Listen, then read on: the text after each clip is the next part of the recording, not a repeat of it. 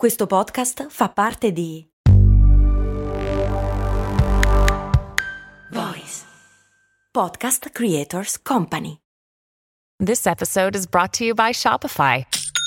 Forget the frustration of picking commerce platforms when you switch your business to Shopify, the global commerce platform that supercharges your selling wherever you sell. With Shopify, you'll harness the same intuitive features, trusted apps, and powerful analytics used by the world's leading brands. Sign up today for your $1 per month trial period at shopify.com/tech, all lowercase. That's shopify.com/tech.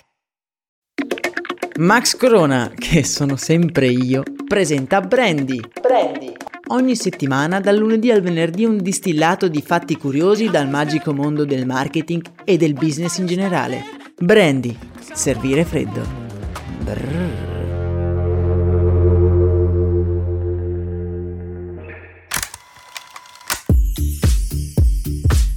Sapete quando è stato creato il primo e-commerce? Beh, dobbiamo andare indietro nel tempo fino al 1992 per incontrare il primo e-commerce moderno. Si tratta di Book Stacks Unlimited. Già, il primo e-commerce è stata una libreria, ma non è stato Amazon. Amazon, che è sicuramente il più famoso e-commerce della terra. E parte del suo grande successo è dato da un unico grande fattore. Ma prima di parlarne, lasciatemi darvi il benvenuto qui su Brandy, lo spazio che ci ritagliamo ogni giorno da passare insieme nel magico mondo del marketing e del business in generale. Un magico mondo in cui pensiamo sia la normalità, vederci recapitare a casa un prodotto che abbiamo ordinato anche solo poche ore prima. È indubbio infatti che uno dei grandi vantaggi di Amazon sulla concorrenza sia la sua consegna rapida. Talmente rapida da arrivare a porci un quesito dentro la nostra testa. Ma com'è possibile che sia così rapida? Che cosa succede quando noi nella nostra cameretta apriamo il PC, troviamo quella cover per il nostro telefono che ci piace tanto e poi clicchiamo sul tasto compra? Beh, non ci resta che andarlo a scoprire insieme. In realtà il processo di spedizione non inizia quando noi clicchiamo sul pulsante compra, ma inizia ben prima, ovvero quando noi ricerchiamo qualcosa su Amazon. Anche questi infatti sono dati che vengono immagazzinati dal gigante americano ed entrano in gioco per la spedizione del prodotto. Amazon sta inoltre implementando un modello di analisi predittiva in grado di prevedere gli oggetti che verranno comprati in una determinata area geografica, in determinati periodi dell'anno, in modo così da avvicinare grandi quantità di questi prodotti a queste regioni prima che questi vengano effettivamente comprati. Comunque, nel momento stesso in cui l'ordine viene preso in carico da Amazon, la mega macchina del gigante americano entra in funzione.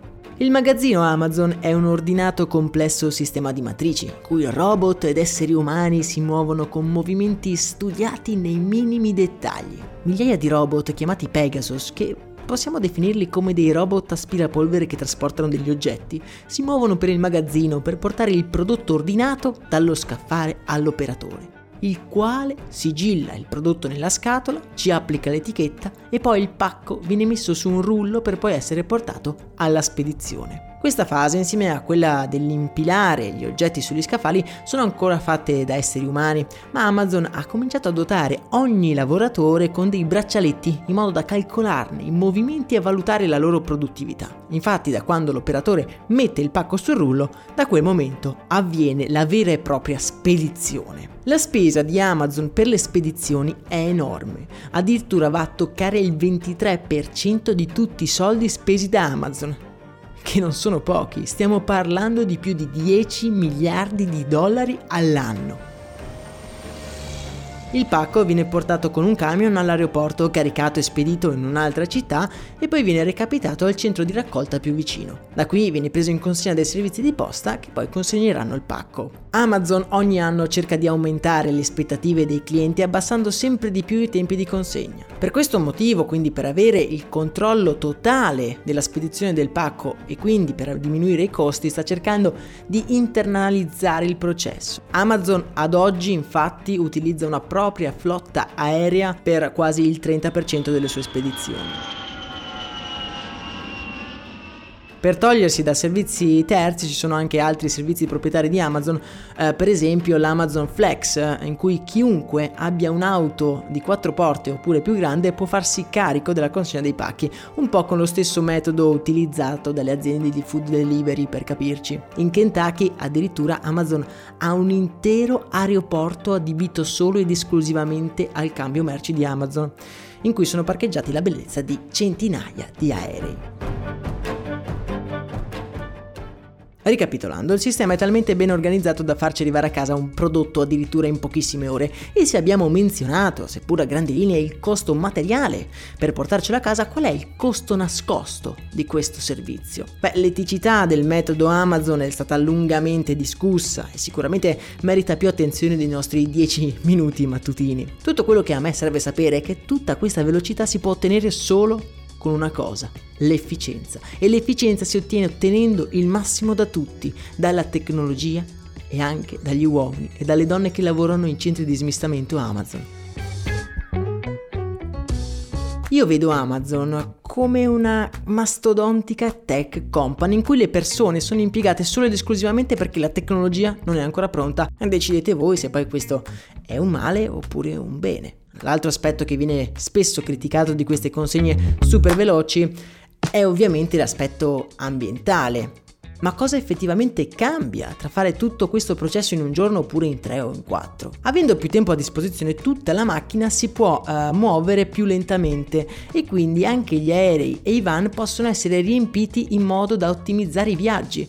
Già, perché in questo miracolo di efficienza che è il servizio di logistica di Amazon c'è un aspetto di efficienza che non viene considerato, che secondo me dovrebbe essere tenuto più in considerazione, ovvero quello di ottimizzare i viaggi, fare meno viaggi possibili. Quindi in questi giorni in cui andiamo a fare le spese pazze su Amazon a causa del Black Friday, valutate bene prima di scegliere l'opzione arriva in un giorno. Lo so, è bello avere subito il prodotto che desideriamo, ma cambia così tanto dover aspettare un paio di giorni in più? E con questa ultima domandina a me non resta che salutarvi e darvi appuntamento a domani con una nuova avventura curiosa in questo pazzo mondo. In descrizione trovate il canale Telegram, nel quale troverete un modo per commentare l'episodio e anche per dare un'occhiata ad alcuni articoli interessanti sull'argomento, che secondo me è molto interessante e molto controverso. Per oggi è davvero tutto, un saluto da Max Corona, noi ci vediamo domani.